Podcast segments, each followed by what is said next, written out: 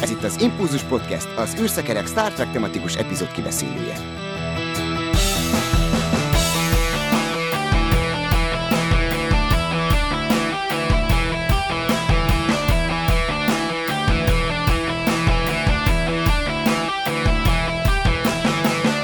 Szervusztok, kedves hallgatók! Egy évadzáró epizód jutott nekünk erre a hétre, és ezúttal Magdi segít nekünk pontot tenni a TNG első szezonjának a végére. Hát üdvözöllek ismét nálunk, szia! Sziasztok! Műsorvezető társamat is sok szeretettel köszöntöm, szia Dév! Sziasztok! Én pedig Csaba vagyok. Hát akkor kezdjük azzal, hogy szeptember 26-án lett 20 éves az Enterprise, az előzmény sorozat. És hát nem tudom, ti mit szóltatok, mikor láttátok ezt először, mert az addig futó Star Trek sorozatokhoz képest egy merőben új vizualitást és hangulatot hozott, meg főcímet is. Mit szóltatok hozzá, amikor először láttátok az első évadot? Hát én várakozással tekintettem el. Én, én, én igazából én mindig úgy nézek új Star Trek sorozatot, hogy, hogy nincs előéletem, hogy, vagy nem, tehát inkább pozitívan állok hozzá, hogy na, lássuk, mit lehet még kihozni, de javítanálak, hogy előzmény sorozat, hát most már Discovery is előzmény sorozat, tehát most már két előzmény Igen. sorozatunk van. De, de ez előzményebb, tehát ez Igen, ez, a, ez előbb volt előzmény sorozat, mint a Discovery. De hogy én, én nekem tetszett. Furcsa volt annyiból, és nyilván ez kapott nagyon sok kritikát, hogy, hogy technikailag jobb, mint a 60-as évekbeli Star Trek, de hát ott meg nem lehetett megcsinálni, hogy most csináljanak, most menjenek vissza technikába oda, hogy, hogy 60-as évekbeli stílusba csinálják meg mondjuk a sorozatot, szerintem ennek nem lett volna értelme. Amúgy meg nagyon az első szezonban még nem nagyon találták sem a karaktereknek a helyét, sem azt, hogy igazából mit akarnak ebből kihozni, de hogyha megnézzük a Star Treknek a többi sorozatának az első szezonját, szerintem ez mindenhol megvan. Ez a keressük még, hogy mit akarunk, hova fejlesszük a karaktereket, merre felé menjünk, ez, ez mindenhol megvan, úgyhogy ezt például szerintem annyira nem lehet felhozni neki. Aztán szerintem úgy a harmadik szezonra találták meg igazán, hogy, hogy az igazi hangjukat, aztán persze a negyedik szezon közben tudták meg, hogy, hogy elkaszálták a sorozatot, és nem lesz több. És akkor gyorsan megpróbáltak minden szálat elvarni, meg, meg amit még lehetett így belegyömöszölni a sorozatba, ami nem tett jót neki. És én rettentően sajnálom egyébként, hogy nem ment el a hetedik szezonig, mint ahogy a többi sorozat elment, mert szerintem lett volna benne, és, és pont amikor már így tényleg így belelendültek, meg már úgy minden működött, meg megvoltak a dinamikák, egyszerűen érthetetlen, hogy ott, ott miért vágták el, bár tudom, hogy a, tehát a hivatalos ö, mi ez közlemény szerint azt hiszem, hogy az volt, hogy, hogy nem volt elég nézettsége a sorozatnak. És hogy ezért a, nem a stúdió állította le, hanem a, a tévécsatorna, aki megrendelte, és ők, ők vágták el. És hát ugye én minden, amikor beszélek Star Trekről, és esetleg az Enterprise szoba kerül, akkor minden alkalommal elmondom, hogy a világ legrosszabb záró epizódját sikerült megalkotni mert szerintem ennél rosszabbat nem lehetett csinálni, de egy kicsit úgy éreztem én akkor, amikor ezt láttam, hogy az alkotóknak a bosszúja benne volt ebbe az záró epizódban, amit szerintem azóta már szégyelnek. Mert ez szóval egy olyan húzást csináltak az utolsó epizódban, amit, amit soha semmilyen sorozatban nem szabadna megcsinálni, szerintem. A pozitívum az, hogy egyébként tényleg jó. Tehát a harmadik, negyedik szezon az, az, az, az nagyon... Az első kettő se rossz, tehát most nem az, hogy, hogy rossz, de az, azok igazán jók. Nekem például a kedvenc szereplőm, tudom, sokan nem szeretik, de nekem tipol a kedvenc szereplőm benne. Én nagyon szeretem azt, hogy egy vulkáni nőt hoztak be, és ráadásul jobban kifejtik. Mondjuk jó, nem azt mondom, ez Spock is ki van fejtve, meg Tuvok is ki van fejtve, de most egy vulkáni nő oldaláról nézzük meg a vulkániakat, ráadásul itt a vulkáni faj egy kicsit jobban előtérbe van tolva. Tehát máskor karakteren keresztül láttuk a vulkániakat, itt meg a vulkáni fajt is bemutatják jobban. És hát nem mindig a pozitív oldaláról, de amúgy meg a tipolon keresztül szerintem egy csomó minden így megszerethető velük kapcsolatban, még, még azok is, amik egyébként negatívumként merülnének fel a sorozat folytán. És hát ugye az érzelmekről is van benne szó, meg hogy így hogy a vulkániak mennyire érzelmesek, a Spocknál azért az volt, hogy ő félig ember volt, tehát ott azért az érzelmek másképp nyilvánultak meg, mint mondjuk egy igazi vulkáninál. De itt azért Tipolon keresztül is láthatjuk, hogy azért nem teljesen egyértelmű a vulkániaknak ez az érzelem elnyomása. De én néztem nagyon sok ilyen ö, olyan felvételt az Enterprise-ről, ami az elrontott felvételek, tudjátok, a bloopers. Uh-huh. És az a vicces, hogy rengeteg olyan van, amiben a, a tipolt játszó színésztő elneveti magát. És utána olvastam is, hogy ő egyébként ilyen nagyon nevetős csajszi, tehát az képest, hogy egy ilyen nagyon visszafogott karaktert kell játszani, és direkt rájátszottak, hogy nevettessék, mert tudták, hogy el fogja nevetni magát. Főleg a, a Archer-t játszó színész az nagyon szerette így megugratni ezzel. Ez aranyos. De hát a többiek, a, a Trip nyilván a, a legszimpatikusabb, meg mindenkinek ő volt a kedvence a sorozat folytán.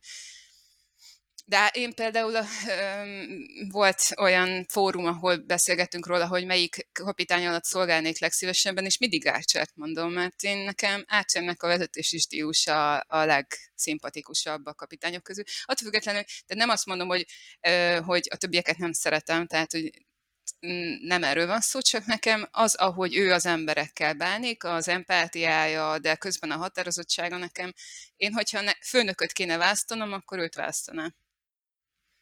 Úgyhogy ezek ilyen tök pozitívak szerintem. Ja, és hát a pozitívum az, az, az Enterprise sorozatnak, hogy megpróbálták a, az összes olyan dolgot, ami, ami nem volt megmagyarázva ilyen előzményben. Például lást, hogy a klingonoknak a, a fejredőzete miért alakult ki, meg ilyesmi, ezeket így elővették, és ezeket megmagyarázták, és szerintem ez jó lett volna, és még, még szerintem akadt volna benne olyan, amit lehetett volna.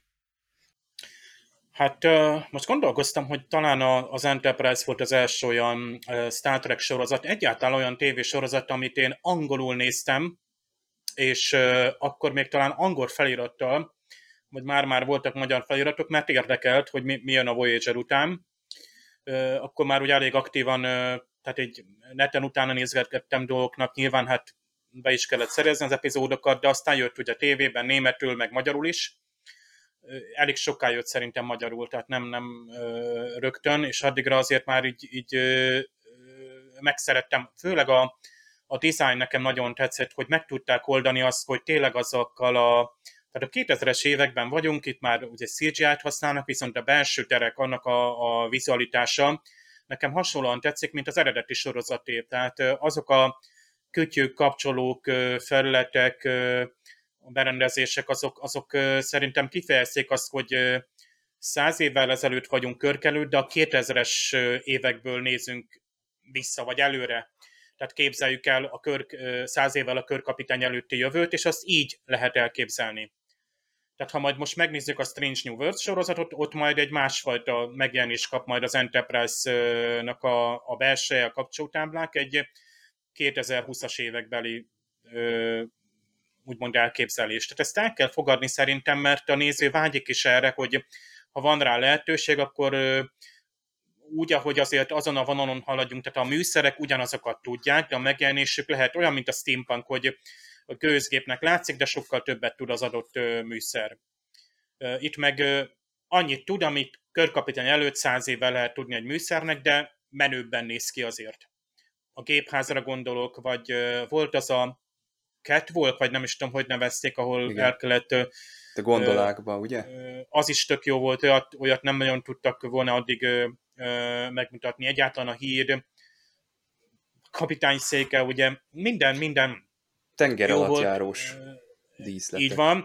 Tehát ezek, különösen a, ezek a fém falak, ajtók, azok, tehát érezhet, hogy ez mechanikus, ez fizikai díszlet, és, és jó, ma is az az egy ajtó, de valahogy úgymond realisztikusabb volt, mint mondjuk az eredeti sorozatban. Tehát olyan szempontból még valósághűbb volt.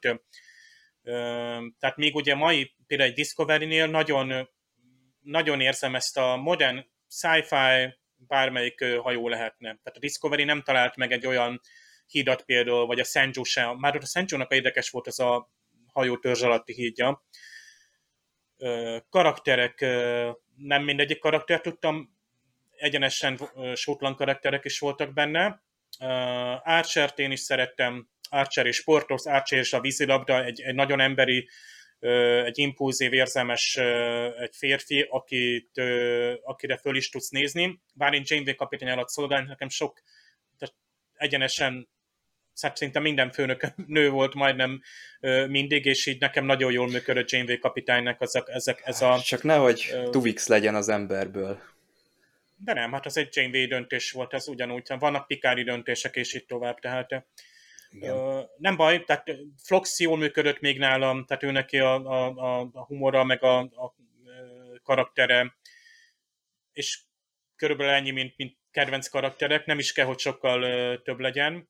Uh, Sren, mint visszatérő karaktert nagyon bírtam, és emiatt nekem az utolsó epizód is működik. Oké, okay, trip ide vagy oda, de, de Riker behozatala nekem egy olyan összekötetést hozott, egy olyan ötletet azzal a holofedélzeti tehát a Riker gyakorlatilag végigjárja úgymond trippet, tehát az embereket úgymond kikérdezi az utolsó emléket, vagy próbálja megfogni azt a napot, vagy azt az időszakot. Tehát nem csupán az Archernek a beszédéről van szó, vagy ugye a, a, a föderáció megalakulásáról. Nagyon érdekes fajta látásmód. Tehát ha azt visszahozták volna mondjuk egy ötödik évadban, jó, kicsit lehet, hogy túlzásban lett volna Viver Riker, de, de nagy ötlet volt, meg a negyedik évadnak ezek a kis mini story árkiai, ugye ezek a három epizódos történetek nagyon tetszettek, a szindévad meg nem tetszett. De például nekem Deep Space Nine-ban a Dominium háború nem tetszik, tetszenek az első évadok, meg az Enterprise első évada is, ott még ezek a régi vágású, olyan egyszerűbb Star Trek történetek vannak. Néha ismétlődik egy-egy motívum, de hát ezt Star Trek rajongóként nem tudnak hozni neked, olyan, mintha egy cukrásznak akarnának nem is tudom, tortát vinni, miután már jó beebédelt ráadásul. Tehát egyszerűen nem tudnak olyan science fiction hozni, amivel te tökéletesen elégedett lehetsz, mert a Star Trek annyi mindent lefed, tehát nagyon nagy merítése van hardcore, mainstream, meg ilyen soft módokon is, a, a military sci-fi-tól kezdve a, a filozofikus science fictionig, hogy, hogy tök jó, hogy ennyiféle Star Trek van. Én tavaly újra néztem, egy 7-20 fében, és nem öregedett, a, tehát bírja a sorozat, tehát ö, én ö, szorítok, hogy a többi sorozat is kapjon valami HD felkonvertálást, bár egy TNG-nek nem kell reklám nyilván, tehát ö, meg van is neki HD jó minőségű ö, verziója, és egy Deep Space Nine sem a HD verzió múlik. De az Enterprise-nak az újranézése kellemes vizuálisan is. Egyedül sajnos én a magyar szinkronnal pedig nagyon-nagyon szeretem a magyar szinkront, szeretem, hát Jakab Csabát nem lehetne szeretni, Orosz Anna, mint Tüpol hangja, még vendőjünk is volt egy impulzus találkozón, beszélt is azt hiszem erről a vulkáni, hogy milyen nehéz ugye azért a vulkányokat szinkronizálni, de nem jó a, a szöveg, tehát így, így meg már belekerült abba a szinkronizálási korszakba, ahol nagyon nagy mennyiségre mentek. Hál' Istennek van magyar változata, azzal is meg lehet nézni, de itt akár érdemes azért az angol verzióhoz is nyúlni, meg megiszlelni ugye a, a, az eredetit. Javaslom újra nézésre, tessék érdemes rehabilitálni, és lehet, hogy úgymond akkor a, Discovery is kicsit megváltozik, mert ezek az előzmény sorozatok ugye mindig ilyen kettős funkciót töltöttek be, tehát hoznak tartalmilag is előzményt, tehát bővítik a kánont. A Star Warsból tudjuk, hogy van, akinek működik, Nekem például működik az előzmény sorozat, a trilógia, szeretem a politikát jobban, hogyan lett Anakinból Darth Vader, itt meg hogyan lesz a csillagflotta ezek a baba lépések, vagy a kamasz lépések, mert átcserül, mint egy kamasz srác. Tehát ő neki az első pillanat ott van, hogy talán, talán ilyen fiúként látjuk, hogy reptet valami modellt, és akkor ő az egészet így ilyen szempontból nézi. Tehát ahogy ő oda csap a vulkániaknak, az nagyon tetszik és a több jelenfejlődése is jó, tehát attól még én is ezt nagyon értékelem, vagy az anyját, ahogy egyre jobban megkedveljük a végére. Tehát az, ez, tehát itt 7 évadból, 7 évad lett volna, akkor tényleg igazatok van itt, itt ez, ez egy úgymond kétség nélkül nagyon jó sorozat lett volna elfogadottság tekintetében is. És uh, bocsánat, nem említettük a, a főcímet, azt az is olyan, hogy nagyon megosztó, mert hogy ugye énekelnek én a főcímet. Én is imádom én a szeretem. főcímet. Én, én szeretem azt a zenét, és én szoktam hallgatni ezt a zenét, mert, mert szeretem, tehát így, hogy énekelnek. És a, a vizualitása, ami ott van... A vizualitása nagyon jó. Ahogy nagyon össze jó. vannak szedve azok a jelenetek, hát, hogy van vágva. Elindul, nagyon a dallam Szerintem ez olyan téve. szempontból a, a legjobb főcím, hogy a, az egész sorozatot reprezentálja, tehát van egy íve, igen, igen. hogy uh, hogyan jutottunk onnan ide, még a szöveg is ezt mondja, a képek is ezt mutatják, hogy hogy történik a fejlődés, hogy tesszük meg a kezdeti lépéseket. Én egyébként hatalmas kvantum Leap rajongó is voltam, úgyhogy amikor láttam, hogy, és Star Trek-et is nagyon szerettem már akkor, úgyhogy amikor láttam, hogy a Scott Bakula a, kapitány, akkor azt éreztem, hogy ennél jobb világban nem is élhetnénk, tehát hogy egy ilyen sorozat jön most, és én nekem akkor is nagyon tetszett az egész sorozat, utólag is. Én ezt sokszor újra szoktam nézni az Enterprise-t, ilyen szempontból megvan az előnye, hogy rövidebb, mint a többi, mert nem ragadok ott hosszú hónapokig. Én úgy veszem észre egyébként, hogy a rajongók is most már rettenetes módon szeretik. Ez, hogy ismétel Star Trek motivumokat, szerintem ez akkor volt szembetűnőbb, amikor már nem tudom, a Voyager után kaptunk megint ugyanolyan történeteket, utólag lehet, hogy ez a része is emészthetőbb a dolognak, és hát Dave említetted itt, hogy a kezdeti lépései az emberiségnek, de vajon ugye mi történt a kapcsolatfelvétel és az Enterprise, a Broken Bow incidens között közvetlenül. Eredetileg az volt a terv, hogy ezt mutatják be, és a Földön játszódott volna az első évad, az utolsó részig az első évadnak el se indult volna, az Enterprise, de hogy mi történt ott tudományosan, azt megpróbáljuk majd mi kitölteni egy parallaxis beszélgetésben. Október 17-én erről fogunk beszélni a Volt 51 Gamer bárban, úgyhogy várunk titeket szeretettel, linket betesszük természetesen a leírásba. Hát a múlt héten még egy olyanról is szó volt, hogy William Shatner az űrbe megy, akkor ez még nem volt talán annyira biztos, most már tudjuk, hogy október 12-én ez megtörténik, Magdi, elsősorban téged kérdezlek, hogy mit szólsz ehhez a dologhoz?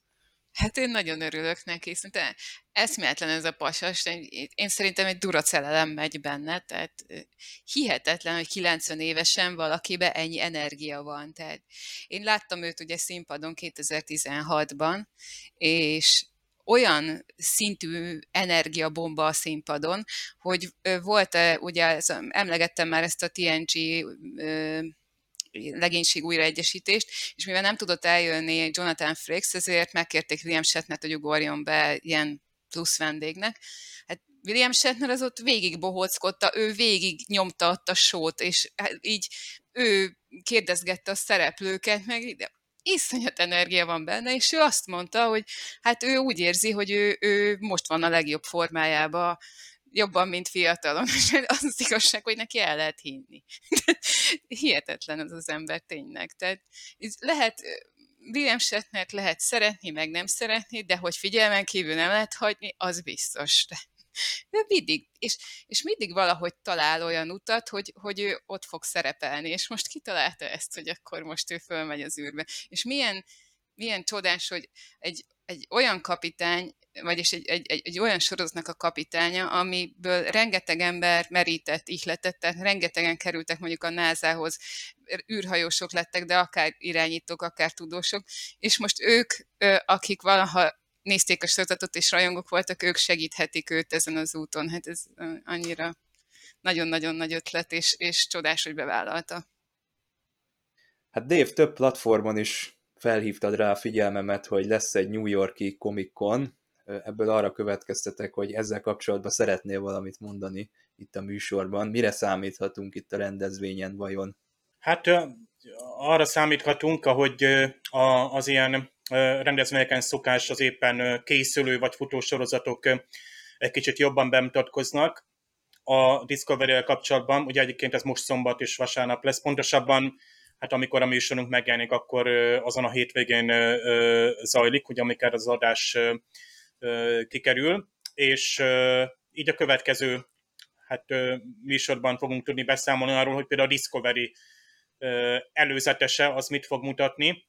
Talán valamilyen új De lesz akkor... is gazdagodunk. Ilyen, mert... Tehát lesz egy Discovery panel, legutóbb és... ugye a magán a melyik rendezvény is volt? San diego volt? A San diego nem volt. láttunk belőle semmit. Ott ö, vártunk, de, de ö, nem kaptunk így ö, belőle, és a Strange New world is csak egy olyan szereplőket bemutató összes kaptunk. Hát most kifejezetten két ö, sorozat kap ö, egyébként önálló panelt, ö, méghozzá a Prodigy is, és ahol, ha jól tudom, be is mutatják a, azt hiszem az első két rész. Aha. Hát most lesz a, ez a bizonyos screening, a hivatalos... Premier. Így van, ez díszvetítésnek vehető, gondolom meghívott vendégek számára, tehát nem is biztos, hogy a Comic Con közönségéből is mindenkinek ez elérhető lesz, tehát gondolom kijönnek a spoilermentes kritikák, és mi megvárjuk, ugye, hogy hát valamilyen formában megtekinthessük majd mi is, és akkor valamilyen formában be is számolunk majd hosszabban, rövidebben erről az új sorozatról.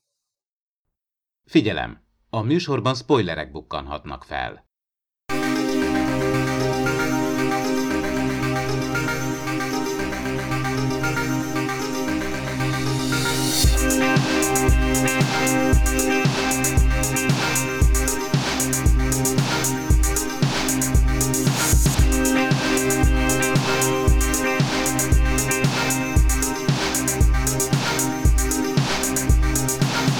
Hát több epizód esetében is el szoktuk mondani, hogy valami nagyobb koncepciónak indul, ebben az esetben is erről van szó. Egyenesen egy trilógia lett volna ebből a semleges zóna történetből, ahol bemutatkozik a Borg. Sajnos ugye ezekben az időkben volt egy hollywoodi író-strike, ami sok mindent megnehezített, és ebből a nagyobb léptékű történetből is egy darab epizód lett olyannyira redukálódott ez a dolog, hogy itt szóba sem kerül a borg, és nem is tudjuk meg, hogy ennek a pusztításnak aztán mi lett az eredménye. Hát a Semleges Zóna című epizódot fogjuk most a kibeszélőben átbeszélni. Magdi és Dév vannak itt velem szemben a mikrofonok mögött, én pedig Csaba vagyok. Nekem igazából ebben az epizódban nem is a Romulán szál, meg nem is ez a titokzatos támadás volt előtérben, hanem a lehibernált emberek. Mit szóltok ehhez a, ehhez a fajta megoldáshoz? Ti hibernáltatnátok magatokat, ha adódna rá lehetőség? Én nem. Nekem ez nagyon Hát Creepy. tudom, igen.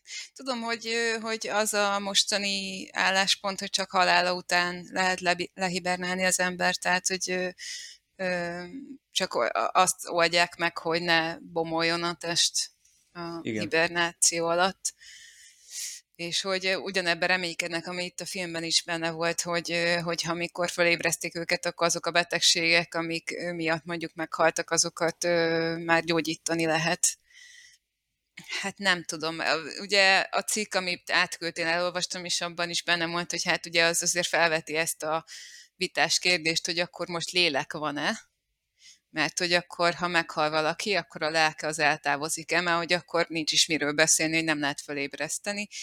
De a, a kísérleti dolgok, tehát amikor nem teljes embert ébresztenek föl, hanem csak mondjuk szervet hibernálnak, vagy, vagy zigótát, akkor, akkor amikor azt felébreszték, akkor az ugyanúgy funkcionál tovább. Tehát most ez kérdéses, hogy akkor most egy embernél ez hogy működnek. Meg hát én is úgy tudtam egyébként, hogy Walt Disney-t lehibernálták. Valamiért ez egy ilyen nagyon népszerű, ö, hm. elterjedt, ö, nem tudom, Urban Legend. fake állítólag, igen, tehát hogy, hogy nincs hibernálva, csak, csak ez ilyen hogyha valakinek azt mondod hibernált ember, akkor nem tudom, nagyon sok embernek az ugrik be, hogy hát a Walt Disney, igen, ő le van hibernálva, nem tudom, ez így elterjedt róla. Biztos a Disney on Ice miatt, vagy nem tudom.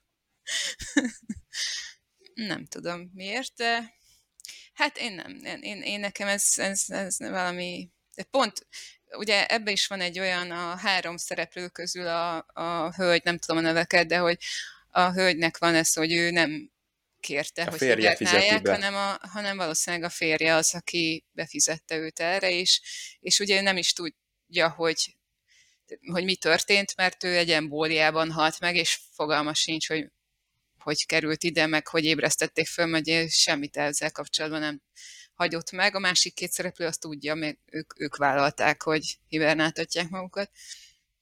És hát ez is egy eléggé, az, szerintem az ő helyzete a legrosszabb, az övé a legsokkolóbb.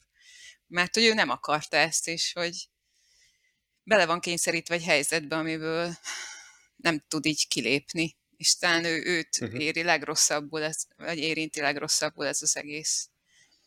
De hát aztán mégis a Diana megtalálja. Őt látogatja meg a tanácsadó, igen. Igen, igen. Ő, és érdekes, hogy a három szereplő hogyan dolgozza föl, tehát hogy ki, ki hogyan reagál, milyen ö, típusú emberek hogyan tud, tudnak beilleszkedni egy új helyzetbe.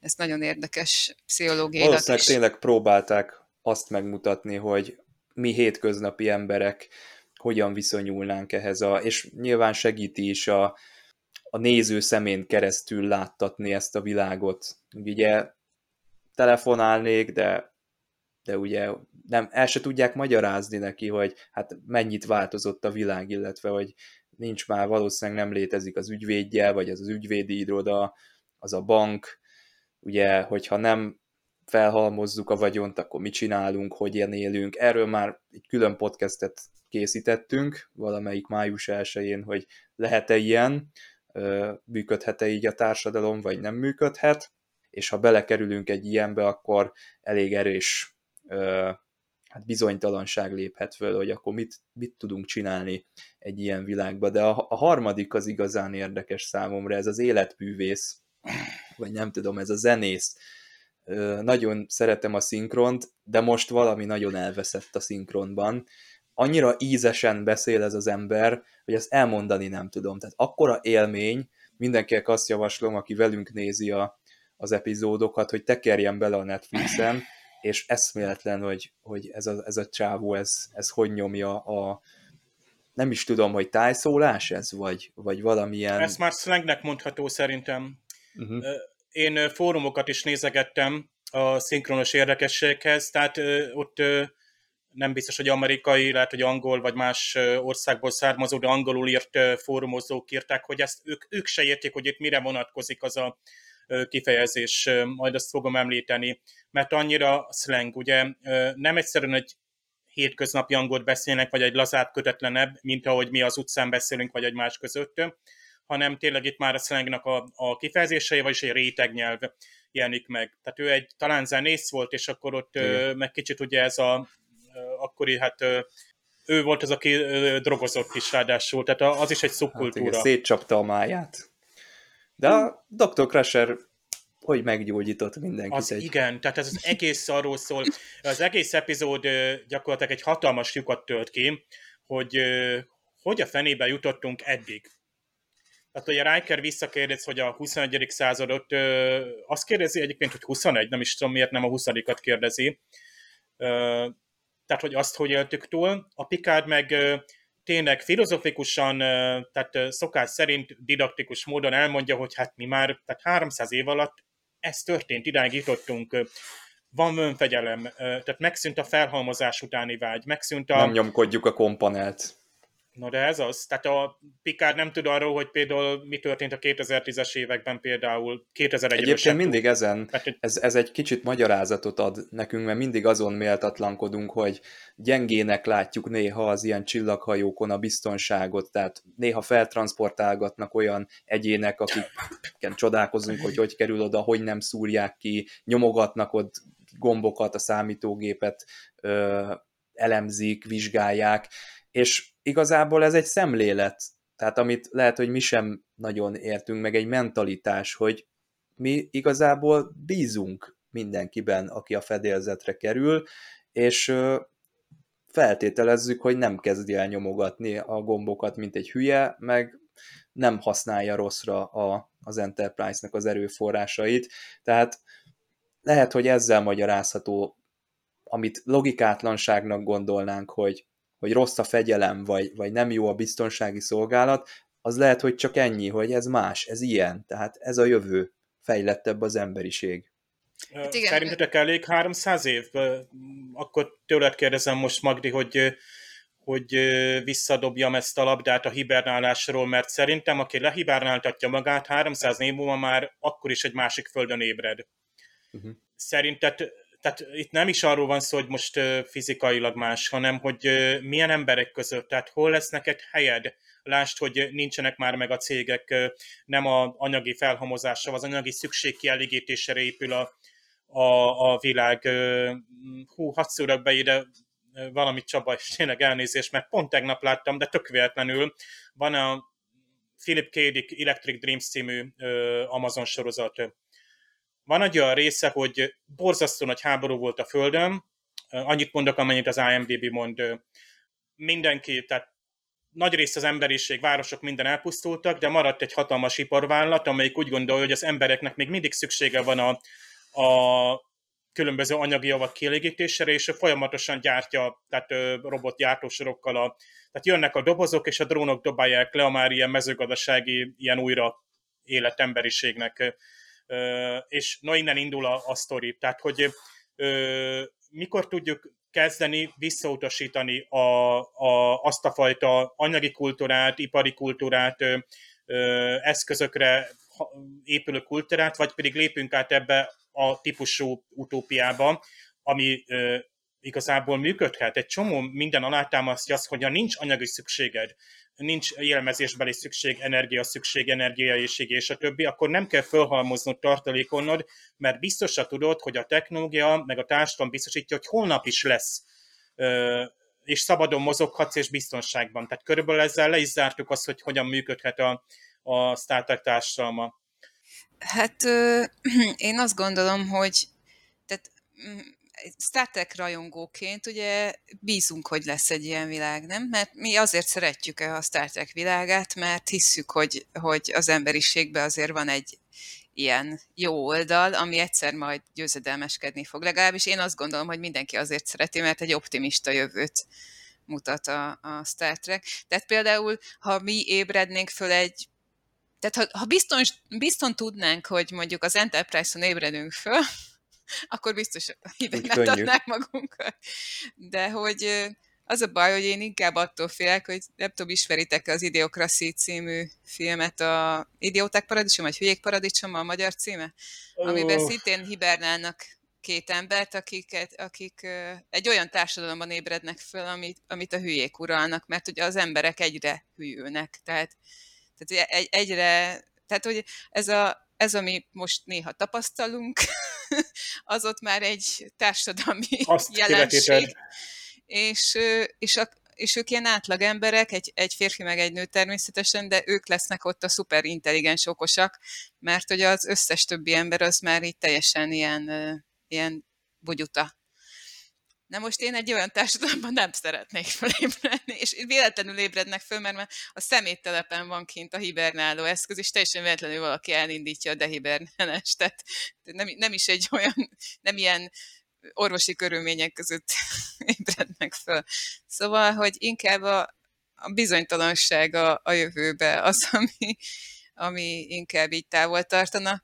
Meg hát igen, tehát hogy, hogy de amúgy meg van bennem egy optimizmus e felé, hogy talán azért vannak olyan emberek, akik, akik e felé mozdítják majd a jövőt, és, és, és hogy talán a jónak azért csak előtérbe kell egyszer kerülnie. És abszolút egyetértek veled, Dév, hogyha ha minden mm, ki van elégítve, tehát hogyha ha nincs olyan félelmet, hogy holnap nem lesz, akkor, akkor valószínűleg megszűnne ez a, dolog, és itt azért a filmben benne van ez a kérdés, hogy de hát akkor mi az, ami, ami miatt mit, mit csinálnak, mi, mi, mi miatt élnek, vagy mi is, mi is a kérdése, uh-huh. vagy mi a mozgatórugó? Valami ilyesmi. És igen. akkor erre Piker mondja, hogy hát a, a, a tanulás, a tudás, a, a ez, ez az, ami élteti őket, meg a megismerés, meg ilyesmi. Nem tudom pontosan idézni. És milyen jó lenne egy olyan... a Star Trek. Igen, e- erről szól a Star Trek. És milyen jó lenne tényleg egy ilyen társadalomban élni, ahol már csak az lenne a, a, az egyetlen gondot, hogy ó, mit tanuljak még, még hová fejlődhetek még, mit kutathatok. Szerintem ez, ez csodás lenne, hogyha ilyen lenne. Ez önmagában elég lenne ehhez a, a epizódhoz, hogyha bemutatkozik a Star Trek, ez a jövő, üdvözlünk a 24. században, fejleszted magadat, legyél szíves, ne halmozzál, ne nyomkodjad a kompanelt, ez, ez egy jó üzenet. Kicsit széttart szerintem a Romulán történet szállal. Egyrészt befejezetlennek hat nekem, nem tudom ti hogyan viseltétek azt, hogy nem derül ki, hogy ki az, aki elpusztítja ezeket az őrhelyeket. Most, hogy így utána olvasunk, tudjuk, hogy a Borg, de, de ha nem olvasol utána, akkor nem tudod, tehát meg nem fogod összekötni a második évad Q-Hu epizódjával, ami a második évadnak a végje felé lesz inkább ráadásul. Nincs is rá szerintem konkrét utalás, hogy ja, hogy ezek azok voltak. Én legalábbis nem emlékszem rá, hogy... Ja, nem is lehet, hát a Q oda sorolta az Enterprise-t a, ott a Delta kvadrásba. Igen, de a Borg az előtt igen. nem ért még az Alpha kvadránsba. Most az Annika Hansenéket hagyjuk, hogy ők most Hansen család már ott volt, mert 2364-ben vagyunk, ugye el is hangzik egyébként explicit hogy ők tehetnek róla tényleg, hogy a... De mi, a... a- Borg mit keresett volna a, a semleges zónában itt és most? Tehát ez, ez a, a, úgy tudom, a Star Trek kánonban a Q okozza azt, hogy az, a túlkorán találkozik az ember és a Borg. Tehát Igen. a Borg nem keresett meg minket, nem jött ide még az Alfa tehát amit mondtál, hogy bár nem tudok, én, hogy mondjam, ezt most csak saját logikával mondtam, ezért Transztérjáratot nyitottak itt hirtelen a, ebben az epizódban, és Jó. szétlőttek pár őrhelyet, de hát izga, nyilván egyébként ez... izgalmasabb így, tehát ez, ez nagyon ér, érdekes így De tudni. akkor téged nem zavart, hogy nem derül ki, hogy ki lehetett a, az a rejtélyes támadó? Mert engem, nekem egy kicsit hiányérzet ez így. Én, a rejtélyeket szeretek, és nem is tűnt fel, és a három ember engem is sokkal jobban érdekelt, hogy hogyan boldogulnak itt, és főleg a legénységnek a, a, a reakciója. Tehát oké, okay, hogy Dr. Crusher, Troy tanácsadó, de őt is csak oda leküldik, hogy hát kezdjen már velük valamit, vagy ne is kerüljenek Útba vannak szemem ezek az emberek. Útba Ez a. Picardnak ez, a, ez itt, itt kicsit túlságosan is arisztokratikus a, a tartás. Hát érezzük, hogy itt nagyon nagy a távolság, és talán lehet, hogy pont ekkora, a, a, tehát a kifinomult 24. századi ember, Déta és Riker is hát Rossz napja van Picardnak, nem értik, hogy ö, hát pláne, hát most ő, Nem akar. Tehát ez, ez teljesen karakteridegen szerintem. De Ugye múltkor itt Picard elküldték egy, egy, egy egyedüli kompmisszióra, ugye ismerjük a Discovery-n is rögtünk, amikor Lorca Lehet, hogy ott idegesítette fel valaki. ugye elment a tanácskozásra, és persze, hogy elkapták a klingonok, és fog, fogjulejtették. Tehát itt csodálkozom, hogy ez az egész setup, ami itt, itt van, hogy a, a, a Picard itt egyedül kompozik, nem is látjuk egyébként, és megérkezve megcsodálkozik, hogy mi van az ő hajóján, mik, mik ezek, hogy ö, Data már megint mit csinált. Ugye, mint a Sargenkával, amikor majd kapcsolatba lép a, nem tudom, harmadik évadban, egy idegen... Ben ö, Pels, most lesz a második év, hát most, de a második évadban lesz. ö, Data önállósítja magát, de egyébként ő van olyan parancsnoki szinten, hogy ő ilyen döntést meghozhat, és Rikerrel gyakorlatilag konzultálva már. Riker kifejezetten ilyen, ilyen, hát nem azt mondom, hogy bunkó, de ilyen feltűnően közömbös, a- vagy közönyös a- Lorca, jutott eszembe az Discovery első évadába, emlékszel, amikor a Gormagander annyira olyan szinten nem érdekelte, hogy Tényleg. hihetetlen, és itt is ezt látom Rikerem, közönség visszajelzése alapján ebben az epizódban karakteridegen pillanatok vannak. Rikernek ez a érdektelensége, hagyjuk a francba azt a, nem tudom, járművet, nem a mi dolgunk, Picardnak ez a ne kerüljenek a szemem elé, tehát ezek ilyen vitatott pontjai ennek a történetnek. Hát meg ha már fölemlegetted a Weeks-ot, uh, itt például Pikárnak ez a, amikor azt mondja, hogy hát leszídja Détát, hogy minek hozta őket a hajóra, és akkor Déta meg mondja, hát mert meg lehetett őket menteni, és akkor hát de ők már halottak, minek hozta őket ide. Tehát ez annyira nem pikáros, hogy ha egyszer meg lehetett őket menteni, mert egyébként semmit nem veszélyeztettek azzal, azon kívül, hogy utána mi- mit kezdünk velük, hogyha majd ott lesznek, de azon kívül simán volt rá idő, meg tudták csinálni, el tudták őket hozni, fel tudták éleszteni. Mi a problémája Pikernek, hogy miért, miért nem hagytuk őket ottan halottan? Azt, hogy hallott a, a Botany Bay-ről és Igen, lehet. Kánról, tehát szerintem de amúgy ez egy földi, egy földi jármű volt, egyébként baromi jó volt, a, tehát ahogy kinézett, Igen. tehát eszméletlen jó az eredeti verzióban is, hát modell, vagy Igen. Hát nyilván egy fizikai, meg két hajónak a méretaránya, találkozás is nagyon jó, és látjuk, hogy különböző ilyen szegmensek vannak benne, belül ütött kopott, és ez meg van csinálva. Tehát én azt mondom, hogy költségvetéshez képest ez, ez annyira jól néz ki, hogy, hogy lehet, hogy azért mert évadzáró, stb. Tehát nagyon jók voltak azok a pillanatok. A szokásos, hogy oda megy valaki egy hibernáló fülkéhez, ismerjük ezt ugye a 37-esek Az egyikben egy csontváz van már. Voyagerből. Igen. Tök izgalmas, ugye Worf ott kínlódik az ajtóval, ugye és Déta nem az, hogy oda megy és erővel szétnyitja, hanem hogy ja, ezt még így kell. Hát ő finoman jelzi a Worfnak, hogy többet észel, mint többet. erővel. De... És milyen finoman, diszkréten. Kilincset megmutatja neki, hogy létezik ilyen. Nekem csak az volt fura, hogy mikor fölérezték őket, rendben van, hogy a biztonsági főnök az Worf, és Worfot hívják be, de azt azért hogy mondjam, emlékeztek rá, hogy a, a Star Trek 4-ben, mikor mennek a bálnákért, akkor ö, így mindannyian így ránéznek Spockra, hogy hát ezek az emberek még nem találkoztak idegen lényekkel, és akkor köti föl a fülére a, azt a... Igen. És itt senki se gondol arra, hogy a 20. századi ember nem találkozott még egy Klingonnal, és hogy mennyire ijesztő lesz neki, vagy a, hát még a Déta is, bár egyébként ez nekem nagyon furcsa volt, mert, mert ugye azt mondja az a zenész, amikor meglátja Détát, hogy mi az ott. De honnan tudja, hogy ez nem egy ember? Vagy honnan tudja, hogy nem egy idegen lény? Hogy veszi észre rajta, hogy egy robot? Vagy hát nem robot, Android, mert még meg is értődik, hogy ő nem robot, hanem Android, mert van különbség, de hogy, hogy ez vagy csak poén miatt van benne, mert ugye az vicces azért, amikor rámutat Détára, mi az ott, Déta meg megfordul, hogy miről beszél. és ez aranyos. Szerintem nem de... foglalkoznak vele. Olyan, mintha most kicsit ilyen, a oh, 20. század, ó, honnan, vagy 21. század, ezek ilyen barbárok, meg mit tudom én, tehát így próbálnak megszabadulni a feladattól, meg ilyenekre így nem gondolnak, hogy lesokkoljuk esetleg őket, vagy nem. Tehát így látványosan útba vannak. Ez, igen, az epizódnak ez a része, ez kicsit furcsa, vagy nem működik, tehát nem annyira ne, Nem egy együttérzőek egyébként, nem empatikusak vele, velük, meg amikor ébresztik föl, az is feltűnt, hogy fölébreszt, ugye felébresztik ezt a nőt, aztán elájul. Utána van az, amikor egyszerre ébresztik föl őket, és akkor... És elájul. Igen, hogy, és úgy van, nem tudom, föltűnt nektek, nekem nagyon feltűnt, hogy fölébresztik a nőt, és ugye elmondja közben róluk a Data, Data mondja el, ugye, hogy ki, ki kicsoda, mit tudott meg az adattárból.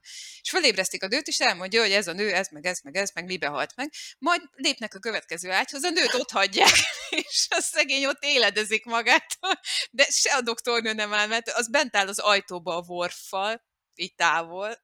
Senki nem megy oda, egy ápolónő se, hogy akkor most nézzük, hogy akkor ébredezik szegény, beszéljünk hozzá, vagy valami.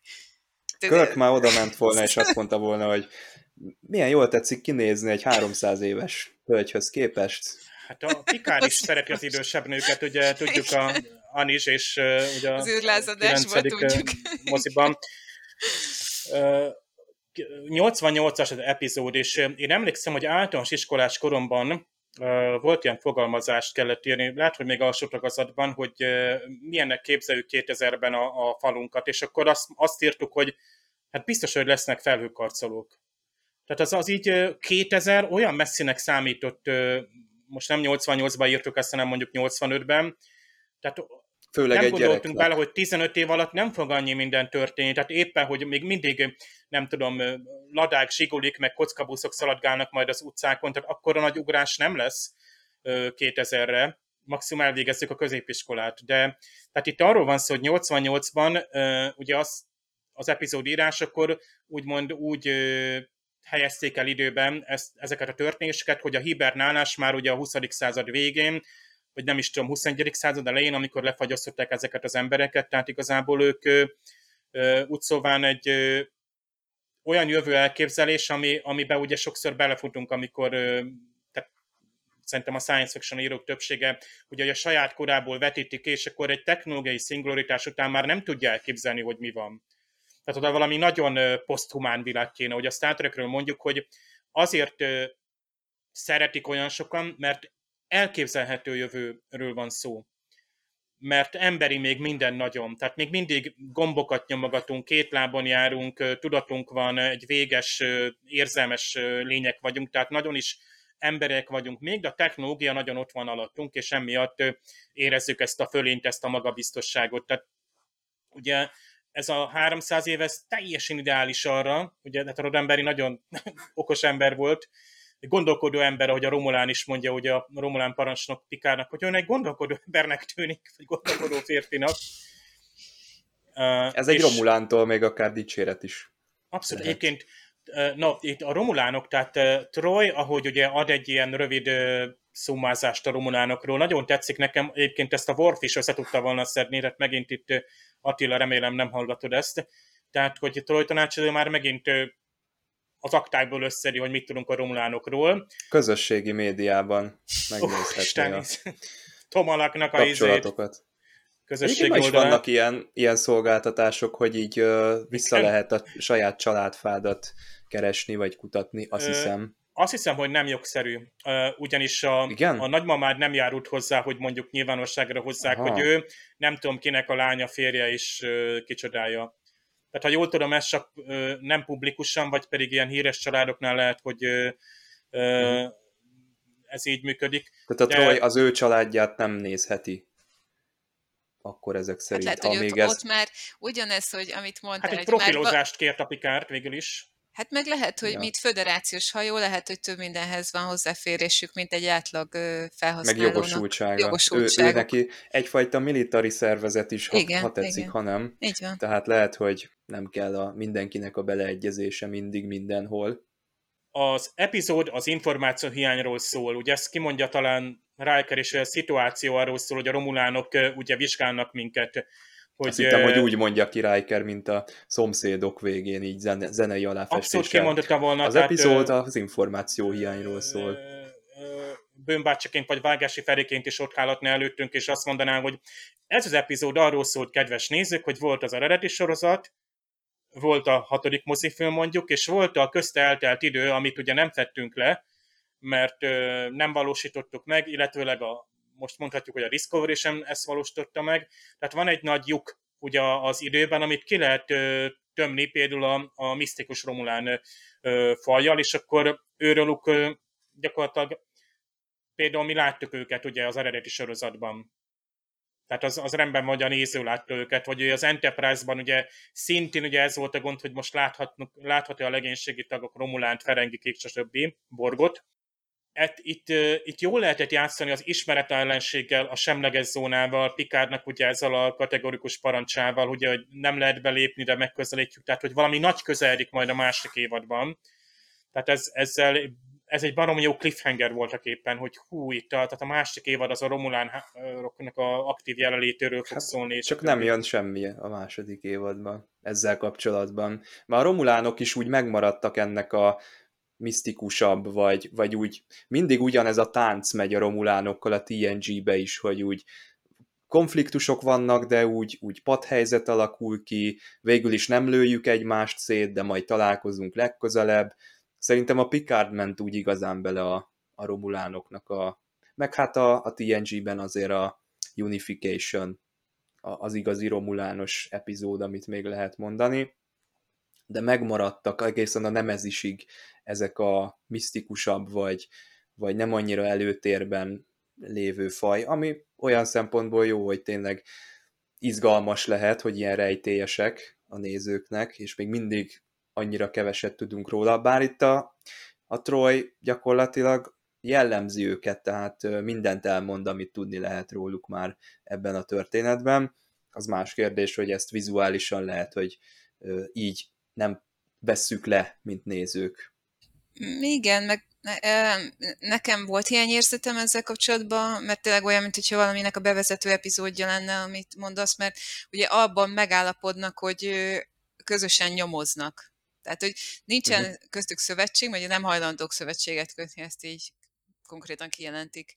De hogy ezt, hogy idegesíti őket, ugye a, a 20. századi ember is egyből levágja, hogy ezek tulajdonképpen nagyon idegesek, azért jöttek át a, a semleges zónán, mert mert nem tudják, hogy kikkel állnak szembe, és arra rájöttek, hogy nem az emberekkel állnak szembe, hanem valami hatalmasabb ö, erővel, és, és tulajdonképpen a félelmük miatt jönnek át a romulánok. Ha, hát a romulánoknál lehet azt mondani, hogy van félelem nyilván.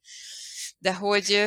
Inkább a romulánok mutatkoztak itt be, mint a rejtélyes ellenség. Igen, hát ők igen, azért itt kimondják, igen. hogy bocs, de mi itt vagyunk, tehát ö, ránk lehet számítani. Erre az egyre jó ez az epizód, hogy megmutatjuk, hogy így néz ki egy romulán hajó, és így néznek ki a romulánok, és nem hajlandók De velük szövetségbe lépni. Ennyit tudunk meg róluk. Meg azt, hogy, hogy azért így legalább olyan szinten azért hajlandóak tárgyalni, hogy azért egy üdvözlő frekvenciára ők azért feleltek, még hogyha Mhm. közben így ilyen, hogy is mondják, ezt nem akarom kimondani, de hogy milyen méregetés volt ez igazából. Mert hogy igaz, kíváncsiak voltak szerintem, mint ahogy mondta, a, a Troy tanácsadó elmondja, hogy ők nagyon kíváncsiak, és ők nagyon kíváncsiak voltak arra, hogy mit akar nekik Pikár mondani, és mit akar tőlük, és mi- mivel fogja kezdeni. És ugye azt viszont nagyon jól mondta neki a Troy, hogy, hogy a romulánok azok csak viszontcsapást mérnek, tehát hogyha nem támadja meg őket, akkor nem fognak támadni. És ezt Piker az azért elég jól tartotta, bár én nekem egy kicsit az úgy, az egy hirtelen így azért így fölment a púzusom, amikor a Worf közbeszól. Mert a Worf eleve már fel van paprikázva, hogy a romulánokkal tárgyalnak, és amikor tárgyal Piker, beleszól a tárgyalásba, és azt mondja, hogy maguk jöttek be a mi területünkre. És hogy Piker nem leordítja, hogy na, csönd már, én tárgyalok, hanem azt mondja, hogy és igaza van. Ez, ez kicsit olyan furcsa, hogy... Ez, ez nagyon tetszik Pikár részé. Igen, Pikár furcsa volt az egész epizódban, de ez egy, egy, egy nagyon korrekt Mert a kiállás. romulánok előtt nem szégyeníti meg a saját igen, hát tisztjét. mondjuk igen. Pontosan, és ez- egy nagyon korrekt, korrekt eljárás, és a többi tisztelőt sem szégyeníti meg, mert tudja Worfnak a múltját, tudja, hogy mi történt utána szülővel, lecseszhette volna, hogy Igen. nem. Lehet, hogy Lehet, hogy meg is történt, igen, négy szem közt. Meg a, még az, a 20. Patrick századi pasas, lecseszte a Michael Dorn. meg a 20. századi pasas is, amikor azért- közbeszól. A, és, igen, és neki is igaza volt. Igen, és, és mond- valamit mondanak, vasz, talán Riker mondja, hogy maga itt ne, vagy magának itt nincs szava, mind, és akkor Piker meg Igen. azt mondja, hogy viszont jót mond. Szóval, hogy amúgy meg ilyen szempontból Piker az azért itt, mint kapitány, az abban a jelenetben megmutatkozik, hogy ő milyen kapitány, hogy azért jó, lehet, hogy mit tudom én, lecseszi a Veszlit is, amikor beleszól, és őt mondjuk nem hallgatja meg, de amikor meg ilyen helyzet van, akkor azért nem az van, hogy ő azt mondja, hogy hát én vagyok a kapitány, és majd én tárgyalok, és ne szóljon itt senki, hanem azért hallja, hogy ki mit mond, és mérlegeli, hogy "Eh, végül is neki igaza van.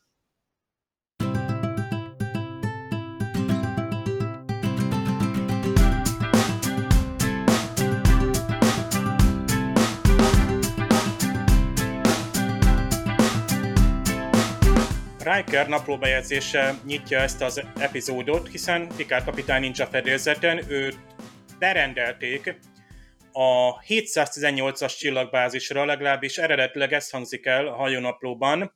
Ugye uh, Captain Picard, who was summoned to Starbase uh, 718 uh, to an emergency conference, tehát hogy egy, egy ilyen vészhelyzeti uh, tanácskozás van. Nyilván a kapitányokat hívták uh, oda.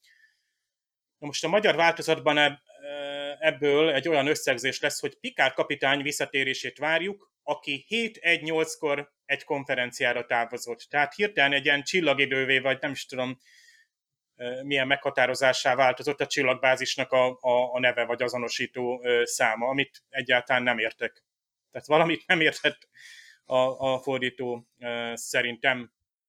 Viszont Pikár kapitány megérkezik, úgy egy kicsi dühös a, a, a hibernált emberek kifagyasztása miatt, de hát aztán a romlánokra terelődik a, a szó, és a, a briefing, tehát a tanácskozás után Pikár arra kéri Troy tanácsadónőt, hogy készítsen egy teljes profilozást, ugye teljes jellemzést kérek tanácsadó.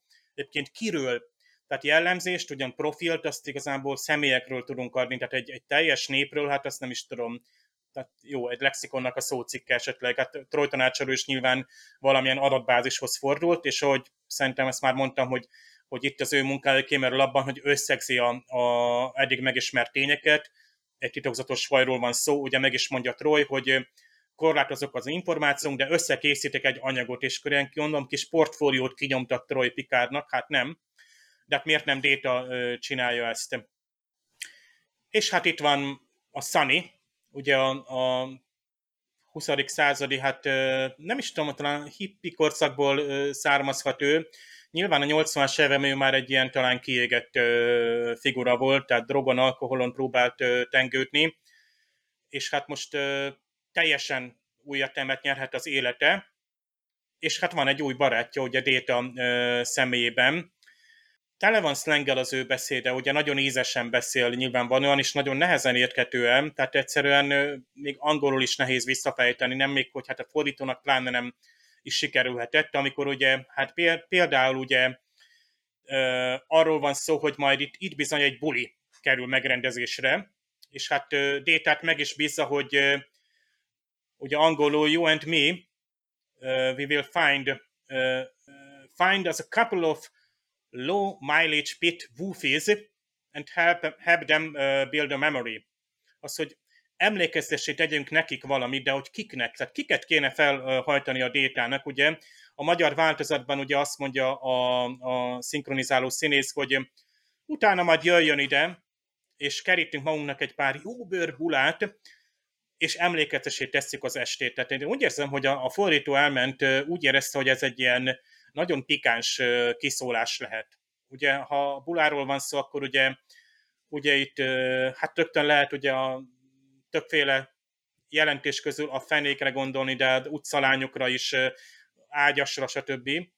Tehát nyilvánvalóan itt valamilyen úri mulatozásra biztatja ugye a, a Sunny a, a, a détát, és hát détát természetesen megkérdezi Riker parancsnokot, ugye erre ő egyszerűen csak rábólint, hogy persze, hát megcsinálja nyilván, tehát aztán csak megkérdezi Riker, hogy hát parancsnok ugye tudja, hogy mi az a jó bőrbula, hát, és Riker csak annyit mond, hogy most megfogott, mert fogalmam sincs.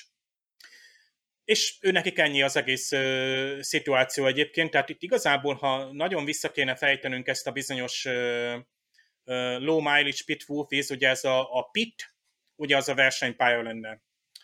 És a woofies azok gyakorlatilag a, az ilyen stock racing, tehát a, az pedig egy olyan fajta versenyzés, ami gyakorlatilag például az illegális versenyeken is, tehát gyakorlatilag hagyományos autókkal zajlik, és tehát magán ö, autókkal, és ö, természetesen sebességhatárt az engedélyeket ö, túllépve, és itt a, ugye itt nyilván a, Need for Speed játékoknak a bevezető videói jutnak eszünkbe, amikor is ilyen, ilyen nagyon ledéröltözetű hölgyek ugye indítják ezeket a versenyeket, és akkor valamiképpen őrájuk vonatkozik ez, hogy ők kellékei az ilyen, ilyen autóversenyes buliknak, az ilyen, ilyen férfias szórakozásoknak, egy ilyen kötelező, tehát nagyon, nagyon ilyen hím, soviniszta kifejezések ezek, de hát így próbálják ezt az élető figurát beállítani, hogy ő még abszolút nem a 24. századi férfiát, ugye a doktornőt is hát bizony ugyancsak hát nem is tudom, hogy bóknak számít-e az, amit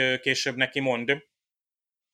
Ugye, hiszen ez egész ugye majd folytatódik később, hát Pikár viszont azért eléggé földődik, és ugyebár a tanácsadót bírja, vagy próbálja rábírni arra, hogy ugye nézzen a körmére ezeknek az embereknek, get those people under control. Itt olyan, mintha a tanácsadó ilyen kihelyezett, tehát ilyen társalkodó nő lenne, vagy egy ilyen szórakoztató, nem is tudom, ilyen, ilyen animátor, vagy tehát jönnek vendégek a hajóra, utasok, ami ugye nem, nem szokványos, akkor neki kéne szórakoztatni, vagy lekötni őket, amíg ugye fönt pikárik ugye a fontos dolgokat intézik. Tehát itt megint ilyen lóti-futi funkciója van ö, neki.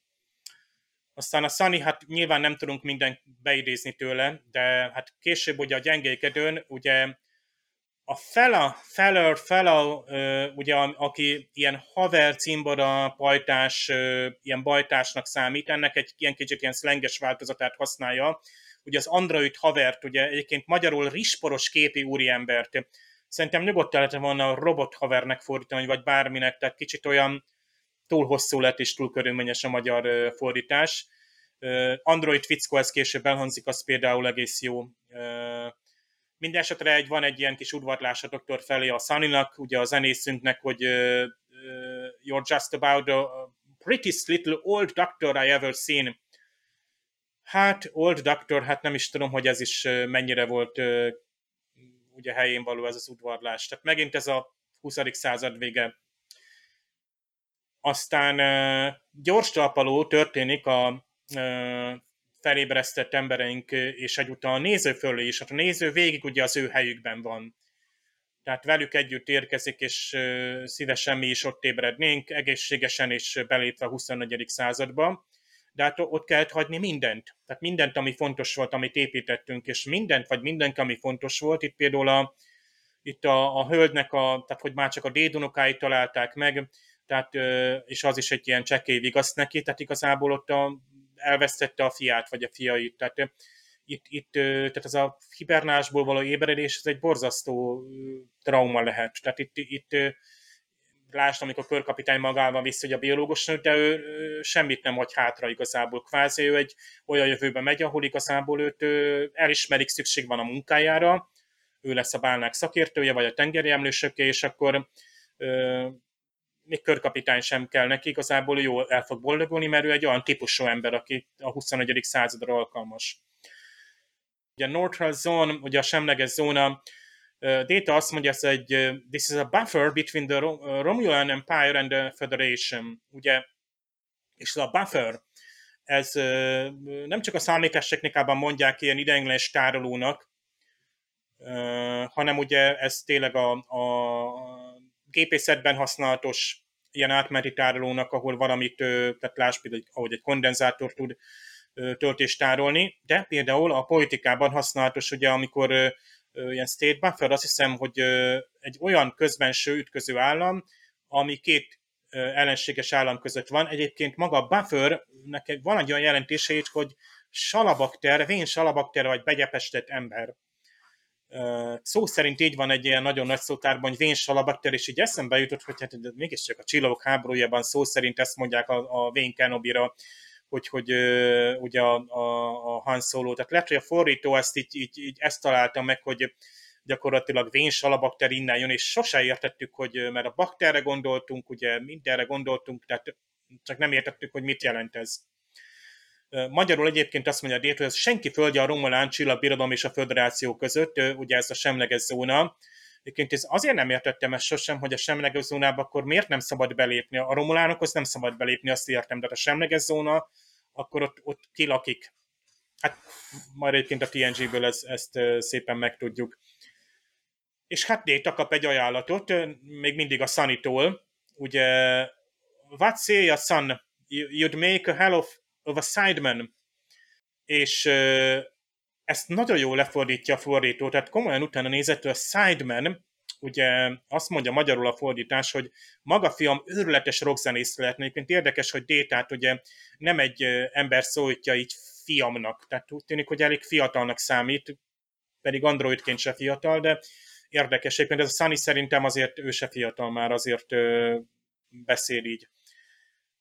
Sideman az, aki egy aki zenész, tehát egy, egy hivatásos zenész mondjuk, akit ö, ö, gyakorlatilag felbérelnek, tehát pénzért, és ö, gyakorlatilag ilyen vendégszereplésre hívják be, ö, mondjuk egy szóló, elő, szóló előadó előtt, vagy egy olyan együttessel, akinek nem tagja, csak éppen velük együtt ö, lép fel, ilyen jazz vagy rock zenészről van szó, és nagyon érdekes, hogy hát détát hívja meg gyakorlatilag, úgymond így, így a déta a leginkább nem emberi, úgymond ezen a hajón, de mégis ő teremt itt is kapcsolatot ezekkel az emberekkel, és majd lesz egy olyan rész, azt hiszem a Starship Mine, ahol hogy van egy ilyen, egy ilyen locsi-fecsi, nagyon plegykás admirális, akkor ezt a small talkot nagyon jól műveli, egy ilyen középkorú admirális, és senki nem szeret vele beszélgetni, mert ilyen üres fecsegés az egész, és a Déta elkezdi így utánozni, tehát fölveszi azt a pozíciót, és a Déta ez az emberi vállásban ezt az empátia útját követi, hogy gyakorlatilag lemásolja, tehát próbál alkalmazkodni, vagy legalábbis nem, tehát ő egy toleráns, nem olyan, mint a pikát, hogy lerázza, hogy hát elnyert, én magasabb rendű vagyok. Ezt, ezt tökre tetszik benne. Déta örületes rockzenész lehetné, de csak annyit mondta, hogy az ajánlat rendelkezik bizonyos vonzerővel. Hát diplomatikusan fogalmazott, de hát nyilvánvalóan elutasította, és hát marad az Enterprise-on valószínűleg.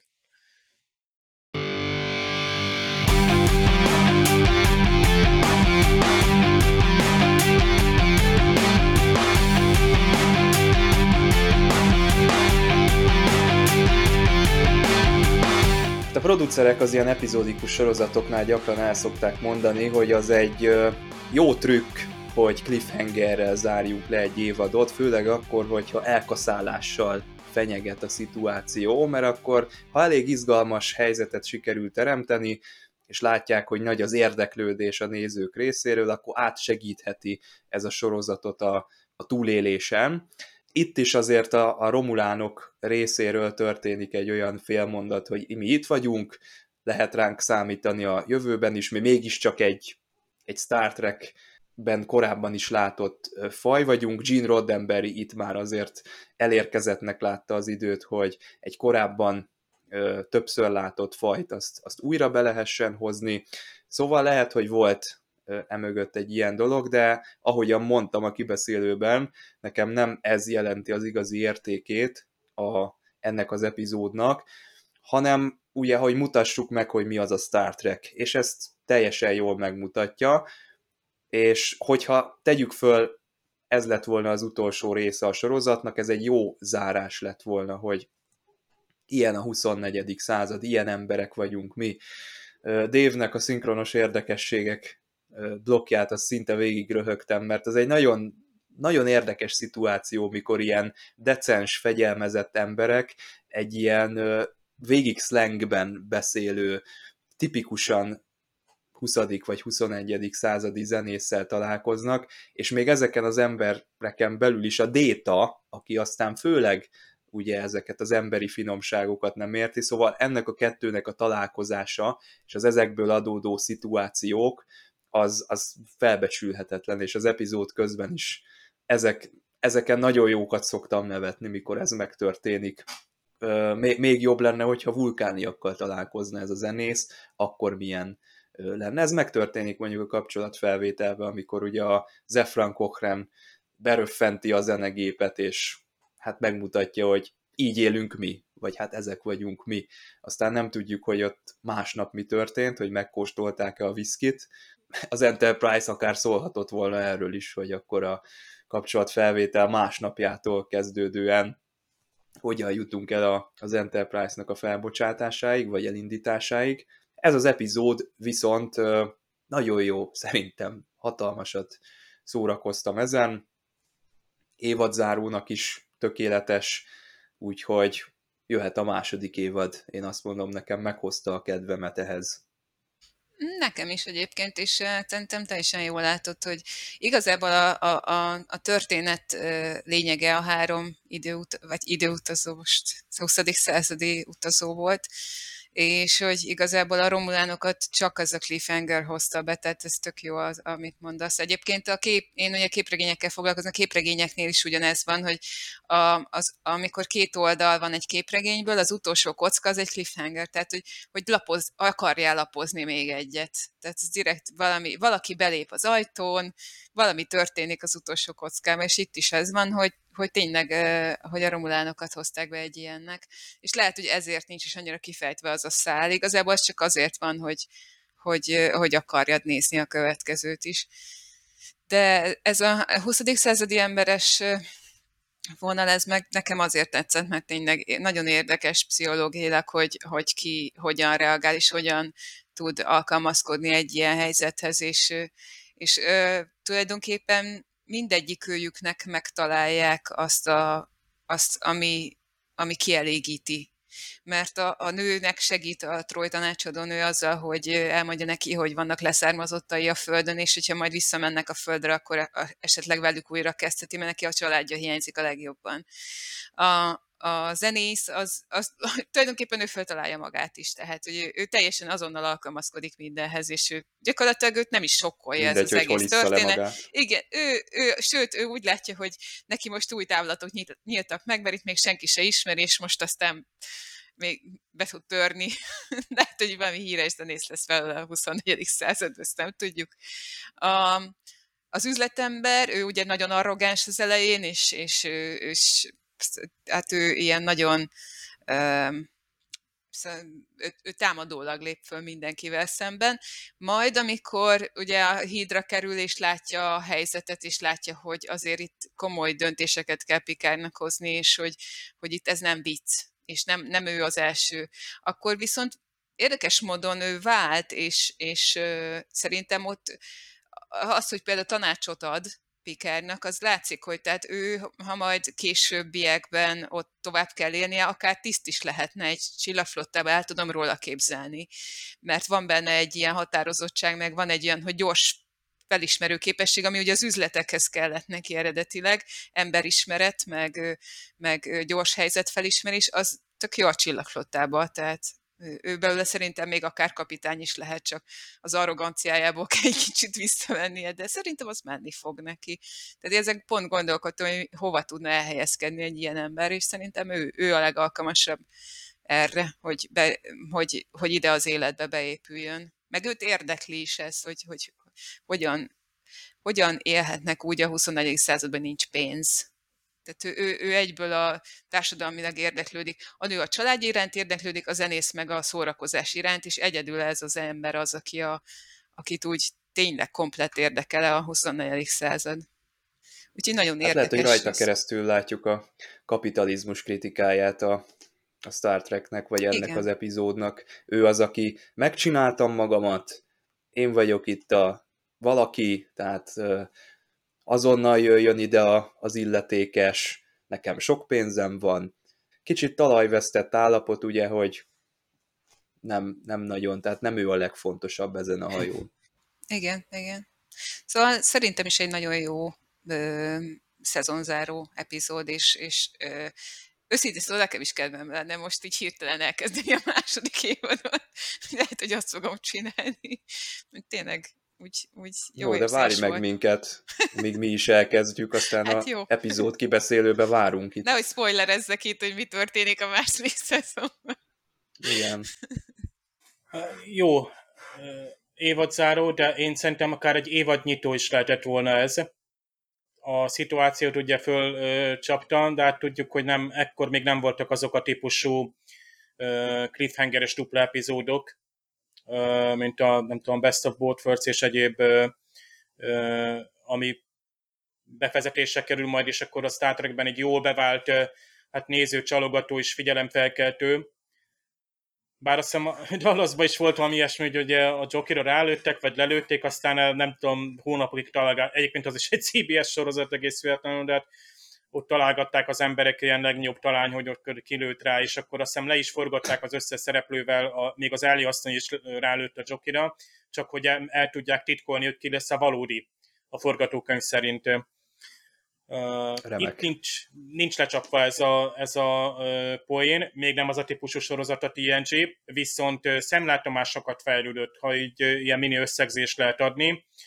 Uh, nagyszerűen megmutatja, hogy mekkora potenciál van karakterekben is, a, a mögétett technológiában, a filozófiában, tehát itt most egy következő szintre léptünk, érezzük, látjuk különbséget a kör korszakhoz képest is, meg nyilván a 20. századhoz képest, ami viszont én úgy érzem kicsit túl sokszor van az orrunk alá dörgölve, és mai nézőként már mosolygunk rajta, hogy hát a 20. századot így kvázi lenézik a, a, a, a szóval az alkotók, tehát gyakorlatilag egy jelentős társadalomkritika van, de mindig a korabeli jelenségeket vagy társadalmi hibákat, problémákat kritizálja a, a sorozat, egész véletlenül olyan emberek problémák bukkannak fel, hanem emberek ilyen újra, tehát ez a legexplicitebb módja az, hogy bemutassuk, hogy milyen primitív volt mondjuk a 20. század vége.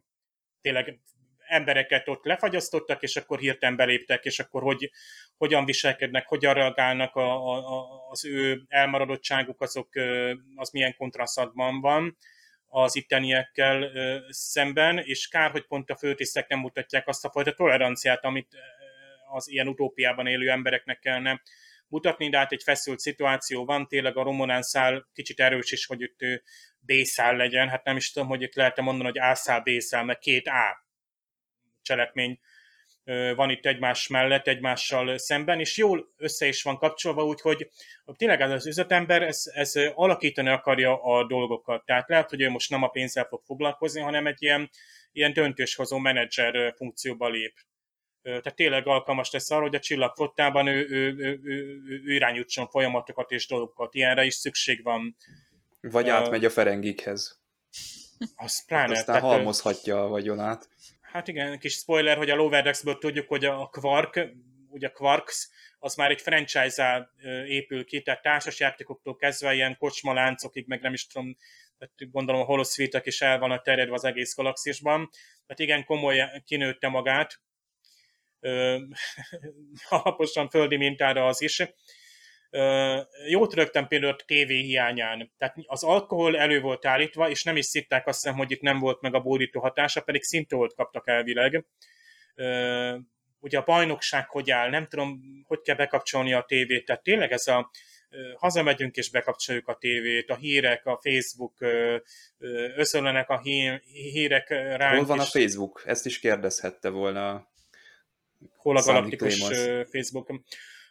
Igen, nagyon érdekes, hogy például a Föderáció népe mennyit tud arról, hogy most a Pikár kapitány a romulánokkal csatázik, vagy hát konfliktusba kerül. Lehet, hogy semmit. Tehát lehet, hogy úgy működik a, tehát most maga a föderáció, hogy a csillagflotta tud róla, vagy illetékesek tudnak róla, és az embernek nem kell akár a csillaghajón sem feltétlenül arról tudni, hogy éppen milyen konfliktus van, mert a rendszernek elvileg jól működik, kivéve ha ilyen ősi ellenségeket élesztünk újra. Lásd, hogy a romulánok, és hát azon viszont most rögtem, hogy annak idején a, hát a romulánok között megbújt egy későbbi vulkáni, nem hibában, hogy a két nép is összekapcsolódik. Ugye, hát annak idején Mark Lenard színész a, a Balance of Terrorban, az első romulános epizódban, ő egy romulán parancsnokot, akkor még névtelen parancsnokot alakított, hogy aztán később ugye Spock édesapja legyen, és egy emblematikus karakter a több sorozaton, hát meg az eredeti mozifilmeken át. Még itt ugye, hát Mark Alaimo szórakoztat minket, mint Romulán parancsnok, és aki később, hát Gullá vagy Gollá nevezik ki. Már ugye már a TNG-ben ugye a, a, az igen emlékeztes. Golmacet a, a The Wounded, Wounded epizódban, azt szerintem már igen csak várott Csaba, hogy azt ö, kibeszéljük, tehát kiváló ö, antagonista lesz belőle, hát a aztán DS9-ba is mit művel ez a színész? Ez, ez valami eszméletlen. hát Goldukát, és de tényleg itt az arc, a szem, tehát ezt az embert, ezt ebből remek hogy ez a két Romulán- Romulán eleve ott néz, tehát az, az a gyanakodva nézés, meg az a... Szerintem nekik is elmondták azt a profilt, amit a Troy előadott, hogy akkor na ilyen arcot vágjatok, hogy ezek ilyenek, ezek a romulánok, és szerintem pont úgy sikerült nekik ezt előadniuk. Hát akkor még egy dolog van hátra, méghozzá az, hogy Magdi, kérlek mutasd be azt a szép festményt, ami ott a hátad mögött látható. Az egy igazi kasza? Igen, ez egy eredeti kasza. És így közelebb hozom, mert így látszik, hogy mekkora. Ez egy, Igen, ez egy az egyik karakterünk egy tengerjáró hajóhoz hasonlította az Enterprise-t, és azt szívesen képzeljük el, hogy az Enterprise is a úszik a vizen. Igen. Ez egyik, mint az Enterprise, Magdi? Nem, ez csak egy sima vitorlás hajó. Tehát így nincsen, no name. Mondhattad volna, hogy igen, mert Az, az, igazából... az, De bocsánat, az. Nakitóval, ugye oda mennél, akkor látnád, és oda, Igen. oda van festve a neve. Igen. És Worf ott áll a hajópallon, és nem sokára kihúzzák alóla. Első évadot akkor kivégeztük, megnéztük, és azt hiszem, hogy nagyon jó élmény volt. Többek között Magdinak is köszönjük, hogy többször ide beugrott, és Nagyon velünk szíves. együtt ezt az újranézést, ezt teljesítette. Nem sokára a második évaddal vissza fogunk térni természetesen. Tartsatok velünk legközelebb is, sziasztok!